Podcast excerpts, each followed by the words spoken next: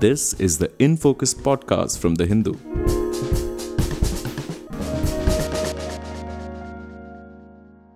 Hello and welcome to the Hindus in Focus podcast with me, Amit Baruah, your host for this episode. The ghastly killing of six innocent coal miners and another nine civilians and a soldier on the 4th of December in the Mon district of Nagaland sent shockwaves through the northeast and the rest of the country. The clamor for the withdrawal of the draconian Armed Forces Special Powers Act has grown, with the chief ministers of Nagaland and Meghalaya both allied to the BJP demanding that the act be withdrawn. The Oting village incident also raises a question mark on the fate of the still to be made public 2015 framework agreement signed between Naga insurgent groups and the center in the presence of Prime Minister Narendra Modi. Also in the spotlight is the state of the 1997 ceasefire between the center and the NSCN-IM, the principal Naga insurgent group. Much will depend on how the Modi government acts to prosecute the soldiers responsible for the Oting killings. A change of tack on security policies that undermine the elected government and state police will also be under the scanner. My guest today to discuss this issue is Rahul Karmakar, the Hindus correspondent in the Northeast. Welcome to the In Focus podcast, Rahul. Thank you. So, Rahul, tell us how big a setback is this uh, Oting village incident to peace in Nagaland? It is a major setback. See, since 1997, there's been an atmosphere of peace. Before that, there used to be frequent clashes between the insurgent extremist groups and the armed forces. But then that completely stopped, except for one small incident or two. Otherwise, uh, there was a the rapport had been building up between the civilians and the uh, armed forces. So this is really going to affect it because Nagaland has always had this problem. I won't call it a problem. They have always had had this independence streak about them. The the friendship that was building up for a long time, the you know the good work. So this has been affected and this will, uh, you know, it will take a long time to mend it. Rahul, an obvious question is the fate of the 2015 uh, framework agreement or accord signed between the Naga insurgent groups and uh, the Modi government. What happens to that now? See, that was anyway heading nowhere because of two issues. One is the uh, Naga flag and the Naga constitution or the Yehzabo as they call it. According to the NSCN-IM, Isak Muivah group, they said that the framework agreement had has you know incorporates those. The government of India has agreed to give them the flag and the constitution, but the the government of India does not a- agree to it. It is saying a different thing. The mm. agreement is also very nebulous. There's no clarity on what exactly it is. So the thing is, uh, I've spoken to a lot of people out there, including the leaders of the Naga Ho, the apex tribal body, the Naga Women's uh, Organization. So they have said that you know with this with this incident, they they have always had this suspicion of, uh, about the armed forces. But then after this incident, they said that the, the government of India has sent a wrong signal as a signal that they just don't care about what happens to the Naga people and what happens to the peace process. So I think it will take some time. It will it will have some impact on it. So you're saying that in any case, there had not been much progress in the peace talks. I think in mm-hmm. one of your own pieces, you've written that uh, there have been some hundred rounds of talks in about uh, nearly a quarter of a century between the mm-hmm. center and Naga insurgent groups, which hasn't yielded mm-hmm. much. So, mm-hmm. so you're saying that that peace process was already in jeopardy, and this incident will make it worse. Do I understand you correctly? It was not exactly in jeopardy, but then it was heading nowhere because there was no clarity on it. If it doesn't make it any worse, I think it will complicate matters because after 2015, the government also started to talk with the other rival groups of the NSCN-IM. The NSCN-IM was the first group that was in talks process. So there's another group called the NNPGs, which has around six or seven groups, which are all factions of the NSCN Khaplang group which is based basically in Myanmar. So they signed an agreed position. It's called the agreed position in 2017. So the thing is, it's all the you know the other groups they are not, uh, you know, as demanding as the NSCN-IM. Basically, the agreement with them is a bit softer, is seen as softer than that with the uh, NSCN-IM. So there's a lot of confusion in that. Right. So it also appears that relations between the center, state governments in the northeast, and some of the insurgent groups have a very transactional nature. So mm-hmm. has that helped in keeping the peace in a sense uh, in um, Nagaland and, and other northeastern states? The status quo that has continued, what you spoke about, about peace existing without progress towards an eventual accord. And that mm-hmm. is in, in the nature of a transactional arrangement between the center, the insurgent groups. So does this mm-hmm. mean that uh, had had say this incident not happened, would that just mm-hmm. have uh, uh, continued in the way it was continuing without uh, an eventual peace accord? Yes, absolutely. It sh- it would have continued because people have uh, begun to get very tired out there. They are very skeptical. If you go to the to anywhere in Nagaland, the people person on the ground, in, anywhere in the shop, in office, they just you know shrug the shoulders. They say this is a never-ending process. It's, they they are they don't believe that it will see the light of the day. So, so what happens now? I mean, uh, we we have had this incident. So, what can mm-hmm. the governments, both at the center and at the state, do to reassure the people of Nagaland and the rest of the Northeast that the people responsible for this Oting incident will be prosecuted? What what can be done now? The government has to open up to them, to the people, and to the various organizations out there so one thing uh, which the uh, renewed demand has come is that it, it can you know, try to do something about the Armed Forces Special Powers Act because they people out there say that it, it can be done. When the government has center has already repealed the three farm laws they can as well do it because this has not helped. I'll give you the example of meghalaya. Meghalaya has uh, armed forces powers uh, this afspa was never implemented in meghalaya. But then insurgency out there, there was Meghalaya also had its share of militancy, but the police out there had controlled that. So the insurgency out there, so it can be tackled tackled by the without this uh, armed forces special powers act. So this is one signal they can give by doing something about the act, whether it, they lift it from Nagaland or whether they scrap it altogether. So it's it's the government's prerogative. And the other thing is the other demand from the uh, various organizations that has come up is to let them show, let the people know that they have they are really taking action against the soldiers who were responsible for this for this botched ambush. They've already set a deadline of 30 days. Uh, the Konyak Union, which is the apex body of the Konyak uh, Naga people who are the dominant tribe in Mon district. And what is this deadline? 30 days from the day of funeral. That was on Monday, December 6th. Right. Uh, for the benefit of our listeners, Rahul, can you tell us what is the Armed Forces Special Powers Act and uh, in which states of the Northeast is it currently applicable?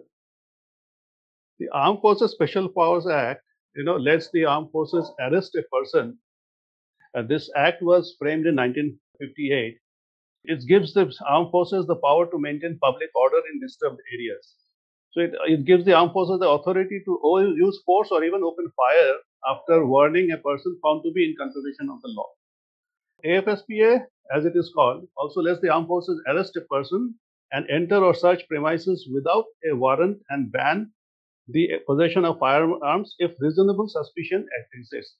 In the northeast, you know, the Armed Forces uh, Special Power Act is currently in force in Assam, in Nagaland, Manipur, Tirap, Changlang, and Longding districts of Arunachal. Tirap, Changlang, Longding districts are, are in the southern part of Arunachal, which has also had its share of uh, insurgency because of the uh, you know Naga groups. And apart from those three districts, there are areas under eight police stations in Arunachal bordering Assam where this Armed Forces Act is applicable. And I'll, I'll tell you one thing: this Mon district, Mon district and adjoining Longding district in Arunachal has has had a history of extremist uh, problems. And this is also the this has also been the root of all these militant organizations to move to and from Myanmar, whether it's the ULFA or the NDFB of Assam or any other organization. They have used those routes because it's it's a very dense area. It's a very difficult area to patrol, to monitor. It's full of jungles, hills. So this is the, this has always been the route that they travel. And uh, this Armed Forces Special Powers Act, it operates in conjunction with the Disturbed Areas Act, doesn't it? Yes, yes. So this is like a twin operational um, sort of facility for uh, the central security forces that are uh, operating in the Mhm. northeast. Is that correct? Yes. Yes.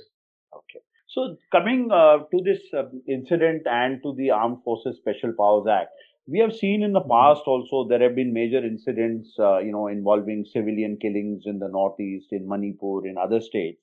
And then, of Mhm. course, there is a clamor for um, the withdrawal or the repeal of the Armed Forces Special Powers Act.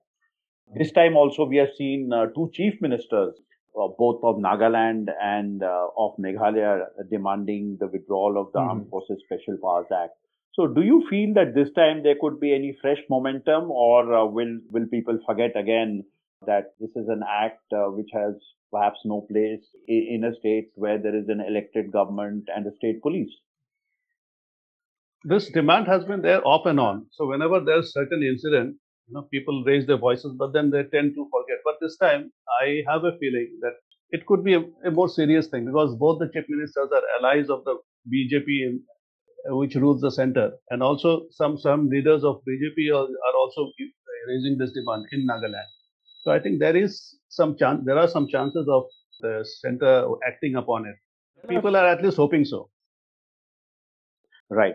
You've been reporting uh, the last couple of days uh, in some detail for the Hindu about the incident itself and what happened. I mean, uh, Mhm. on the basis of what your sources and officials have told you, can you give us some sense of what actually happened um, uh, on the 4th of December on Saturday? I don't need to say anything because there's a report, uh, the ground report by the Director General of Police, Nagaland, Mr. T. John Longkumer, and the Nagaland Commissioner, Mr. Rovilatuo Mor. Their, their ground report says the elite forces, that is 21 para, para special force that, that is based in Assam, they had opened fire on the coal miners at random. I'm quoting from their report apparently without any attempt for identification of the people involved. They also said the coal miners were returning home from a pickup truck, were ambushed and killed by the security forces at random.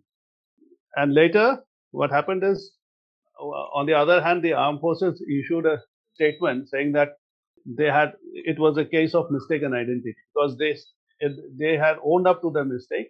They said they had credible intelligence about the movement of some extremists or uh, cadres of the NSCN Khaplang Yung Aung. Yung Aung is the is now uh, Khaplang after the death of Khaplang. Yung Aung took over the organization, so it's named after Yung Aung. Khaplang YA. It's called KYA. So uh, armed forces had uh, the information about certain movement of these militants. That's what they said.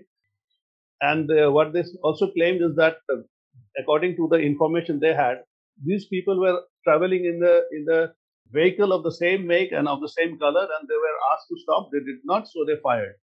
But you know, the report, the government report, has found fault in that, and uh, because uh, So this report you said has been prepared by the, the, the, the Director General of Police of Nagaland. Is Yes. that correct? and the commissioner. Okay. And this report has been sent to the state government. Uh, would that also yes, be correct? it has been sent to the state government. Okay. Any other details, Rahul, from the uh, state government report uh, that you can share with us? So this this is a very long report. Uh, this report also says that uh, after these people were shot, villagers nearby heard the gunshots and came to that spot uh, because see people usually in the it's very natural for uh, many tribal people in the villages in the northeast, whether it's Arunachal or Nagaland or Manipur, to carry a machete with them. So they already had people came there and then they when they heard the sh- gunshots, I'm quoting the report they were they went to the spot with apprehension as the individuals did not return home from work. When the villagers reached the spot, the security personnel were trying to hide the bodies of the six villagers. See, there were six villagers. These were the coal miners who had six out of eight people who were coming by the vehicle that was attacked by the uh, uh, upon which the armed forces uh, uh, opened fire.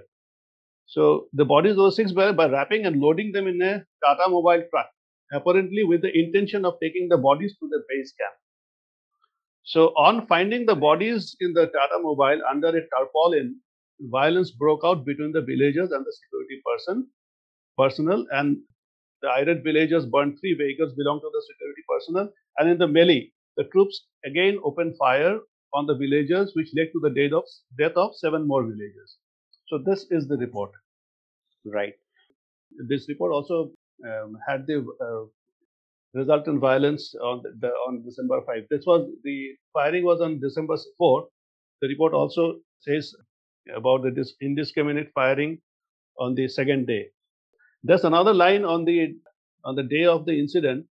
The report quotes eyewitnesses as saying that the security forces opened fire indiscriminately as they fled from the scene towards Assam because this the special unit had come from Assam. They had they were going back to Assam and they were attacked and one soldier died in that. Many even a, a commanding officer was also injured. He is in the ICU apparently, and, and seven at least seven other soldiers were also injured. So they they, they went back towards Assam because that place Oting is about uh, maybe around it takes around maybe an hour or so to the to the Assam border from from that place.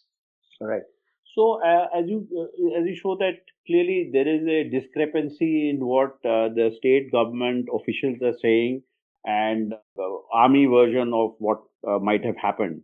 So Mhm. how is this contradiction going to be resolved? I mean, this is going to be one of the uh, major issues now uh, which need to be resolved. I would imagine. The there's only way out. I think uh, they have to discuss it. The uh, armed forces, the home ministry, uh, the defense ministry. I think they all have to get together to uh, with the Nagaland government to sort sort this out. Right. Thank you so much, Rahul Karmakar, for talking to the Hindus in Focus podcast. Thank you. Thank you. In Focus will be back soon with analysis of the biggest news issues. In the meantime, you can find our podcast on Spotify, Apple Podcasts, Stitcher, and other platforms. Just search for In Focus by The Hindu. We'll see you soon.